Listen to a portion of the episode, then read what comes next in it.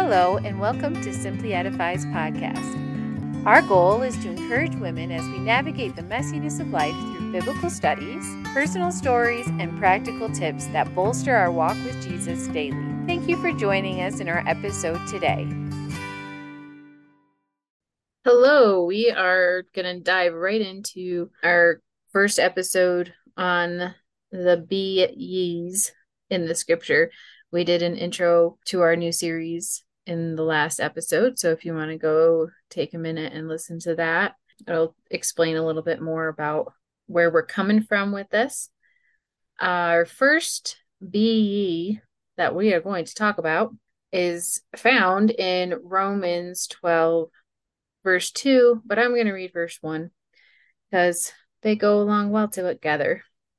Romans 12:1 I beseech you therefore brethren by the mercies of God that ye present your bodies a living sacrifice holy acceptable unto God which is your reasonable service and be not conformed to this world and here is our be ye but be ye transformed by the renewing of your mind that ye may prove what is that good and acceptable and perfect will of God. So first off when we look at these verses it it's kind of a continuation of a thought. So if you read through Romans all the way back to the beginning of Romans, really Paul is laying the groundwork for salvation and that salvation is not by works of righteousness, but it is a gift of God, not by works, lest any man should boast. And he talks about what it means to be a believer and then it also talks about the the conflict of of between law and grace and the law of Israel that the Israelites had to keep and how we're not under the law um, but under grace. And then, so then in chapter 12, it kind of is a little bit of a shift I beseech you, therefore, brethren. So, because we're not under the law, but under grace, because we are saved by grace through faith, because of all of these things that Paul has laid out in the first 11 chapters, we can present our bodies as a living sacrifice, holy, acceptable unto God, which is our reasonable service. Because of that. Because I like that you took it back because a lot of times this is the verse that we pull out out of context all the time. And not to where it's necessarily misused, like some verses out of context, but where the background isn't explained. And so it becomes very easy to look at it as something that we just have to muster up our own strength to do. Mm-hmm. And that's really, when read in context, that's just not what we see at all.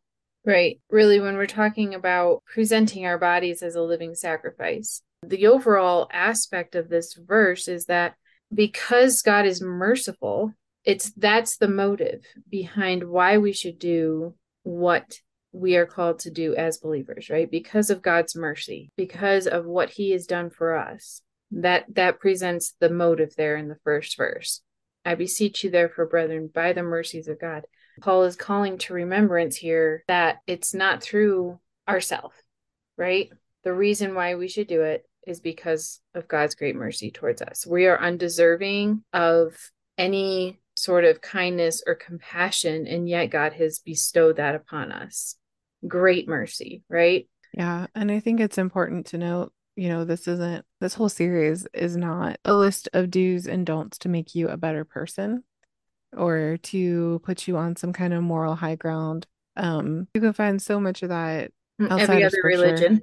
yeah yeah it's and it's a comforting thing to be like oh i have my checklist and i can just check it off and and if i have all my ducks in a row and all my boxes ticked then i'm a good person but that's not what god calls us to to be like that's not that's not god's standard for us for one thing goodness in and of itself or in and of ourselves is not what god asks us to be he asks us to be like a son and Christ is much more than just good. And when Moral- I say good, I, I don't even mean morally holy good. I mean like just acceptable. Because good, good, good is not enough. You know, it's really perfection that we're aiming for, but it's it's not going ever be achieved by checking boxes off or by um just following a rigid set of steps that, that that is religion that is not the faith that we have moralism says do right to be accepted, to be in favor, to be received. And the gospel says, there is none good, no, not one. Mm-hmm. And we in of ourselves cannot be accepted and received. That's where the work of the Holy Spirit comes in. When we are saved, the Holy Spirit comes and he works in us and changes us. We we see that the phrase in the uh, New Testament put off the old man, put on the new man. The new man, we have access to live in the new man through only the Holy Spirit. And especially when we're dealing with as moms like our kids and stuff, we say be kind. do this, do that. This is what you're supposed to do. And oftentimes we forget that one, our kids might not even be saved and they don't have the power of the Holy Spirit within them to help them behave acceptably, right? They're in the carnal man. And then also, it takes a level of maturity to recognize I can't do this on my own, and you can't do this on your own. We have to go to the, the Word of God and we have to ask God to give us the strength and give us the guidance and the wisdom to do what is right. So, as we're going through this, it is going to be a lot of kind of, you know, this is how you should be and this is how you shouldn't be based on the word of God, not based on man's opinions, right? So the idea of being transformed, it says be transformed by the renewing of your mind. So, practically speaking, how do we renew our mind then? If we are to be transformed by the renewing of the mind, what is it that renews our mind? Well, if we start in the verse without even going backwards too far, the first thing that we have to look at is just are we conformed to the world?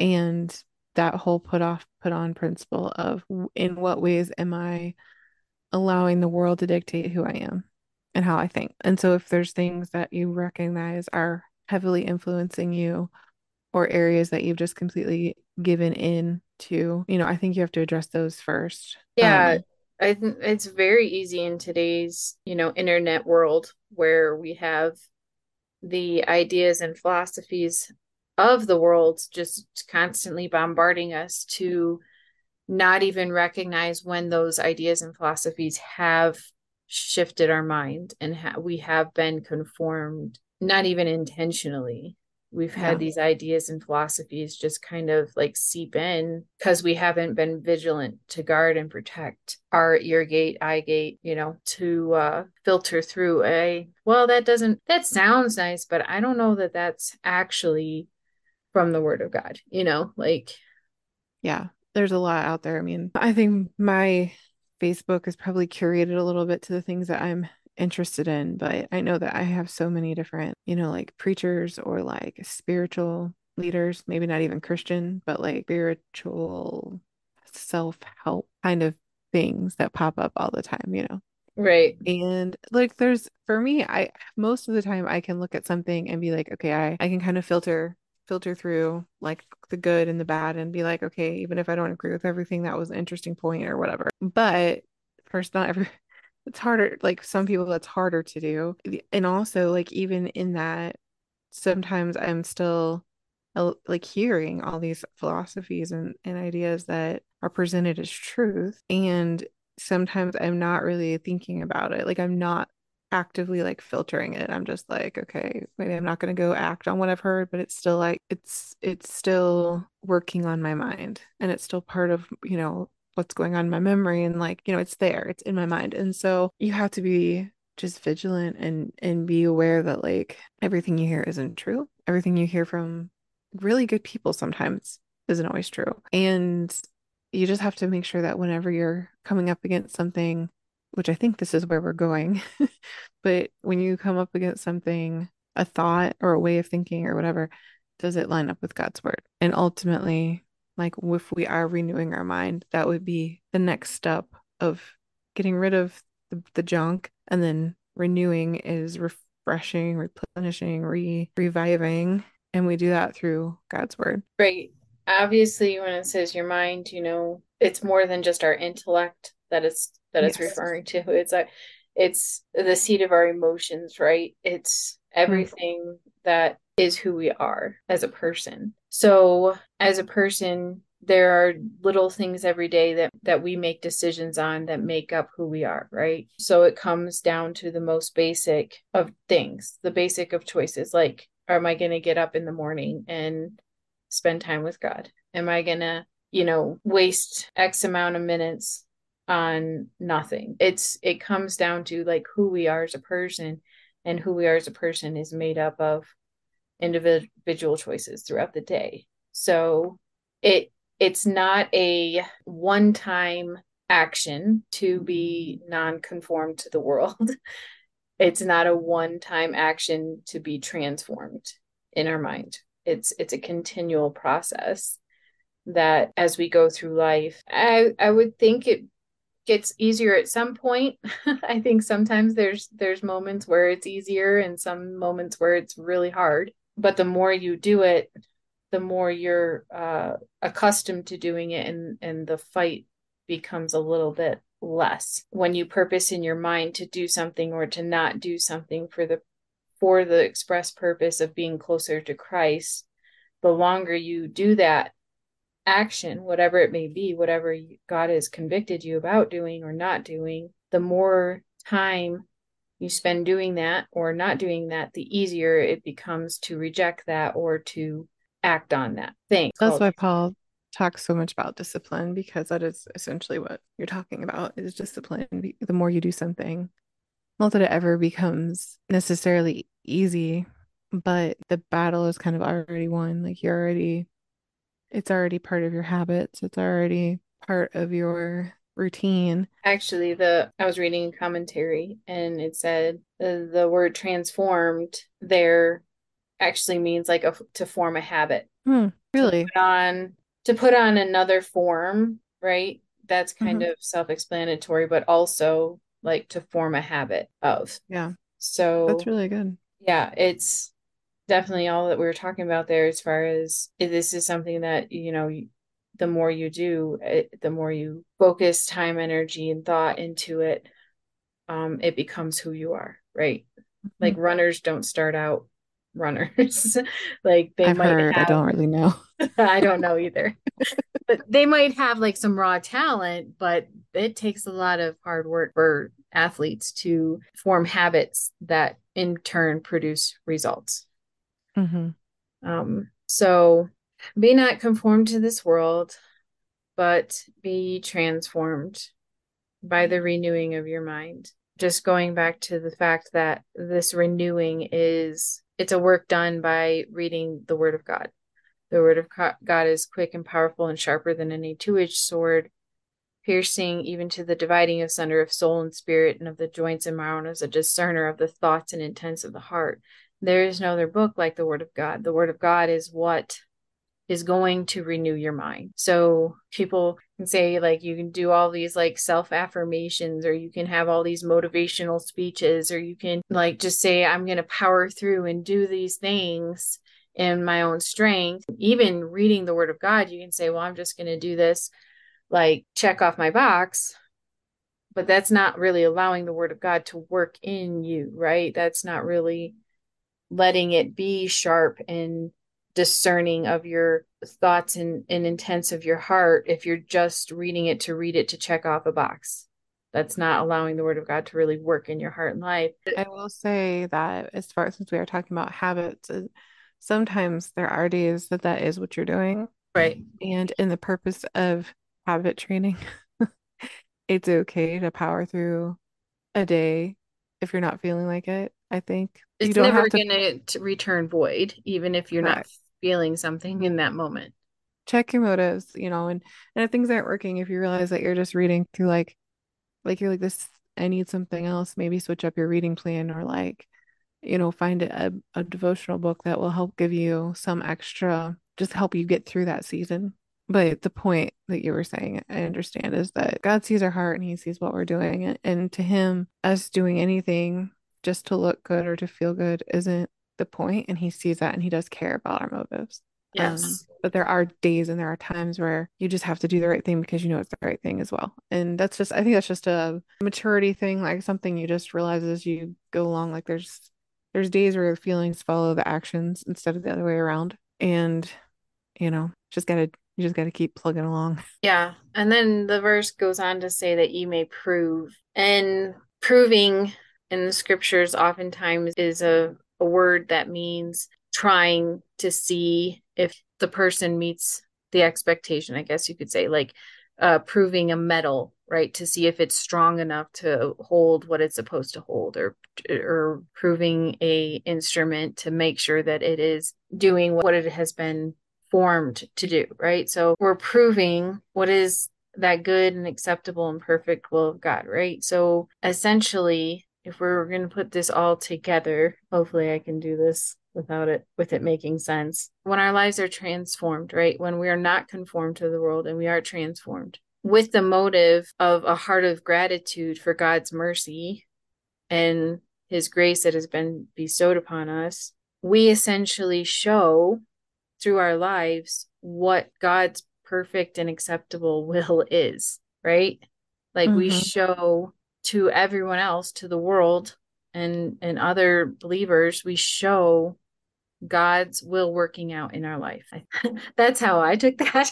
yeah. You know, I don't I don't necessarily think like I have heard before like that there's a good will, an acceptable will and a perfect will of God and I don't necessarily read it that way. I actually this is my personal soapbox and you can disagree with me on it, but I personally think that that teaching is kind of dangerous because I think that it, it gives you this idea that there's like multiple realities out there. You're living an okay life, but like if you had made other choices, there would be a better will of God out there for you. And, and if you had been more transformed, there would be an even more perfect will of God for you. And well, I think that like you're always going to be more blessed when you are following following God. I just think it, it, it can cause us to want to like live in the past a little bit or like focus on what could have been, should have been instead of what is. And so I don't know. Again, that's just my personal thoughts on it. You can take it for what it for what that's worth. I, I think that I, when we're in the will of God, we find what is good and perfect and acceptable, right? I just yeah, I think it's all of those things, not like three individual things, is what sure. I'm yeah. right. Again, this goes back to our motive, right? And so many times I know in my life I have heard these verses preached and taught, and they've become very um, just familiar. And when we read familiar things, uh, we often read through them quickly and don't really break it down for us personally, even mm-hmm. though you know we've heard it a lot of times and the things that we've heard have probably been true and good and right that doesn't mean that we've made it personal to us, right? So I guess my challenge for our listeners would be to try to come to these verses with a blank slate if you've heard them multiple times like I have in my life and maybe read chapter 11 and then go right into chapter 12 and see if you find anything that sticks out a little bit differently and continue reading down chapter 12 and just doing that see if something else comes that adds to the meaning of it to you and, and well what... it's like it's like a puzzle you know? So you might get like a beautiful piece of a puzzle that you can kind of get a good idea of what the picture looks like you know?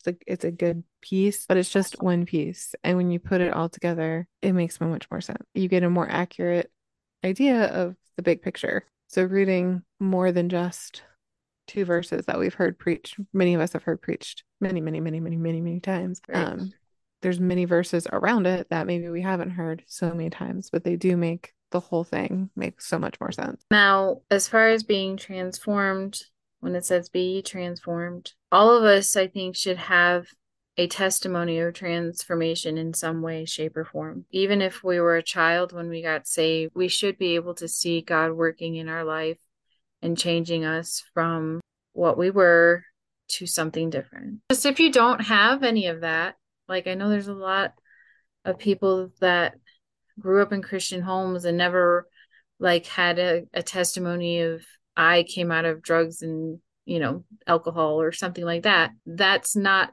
all that transformation is. Uh, yeah. In fact, some of the harder works of the Holy Spirit in our life are works that we we don't really talk about works of uh, sins that um, are more private sins of mm-hmm. you know anger sins of lust sins of laziness sins of anxiety sin, sins of things that we don't necessarily see on the outside because we can all you know clean up nice and go to church and everything but if you don't have any sort of a testimony of God has worked in my heart and he has changed me from this to that, or I see a change in my life since Christ came in, maybe a little bit of self evaluation of your salvation is necessary because when Christ comes in, there should be evidence. Yeah. I started kind of rephrasing, especially when I talk to kids because they're so literal.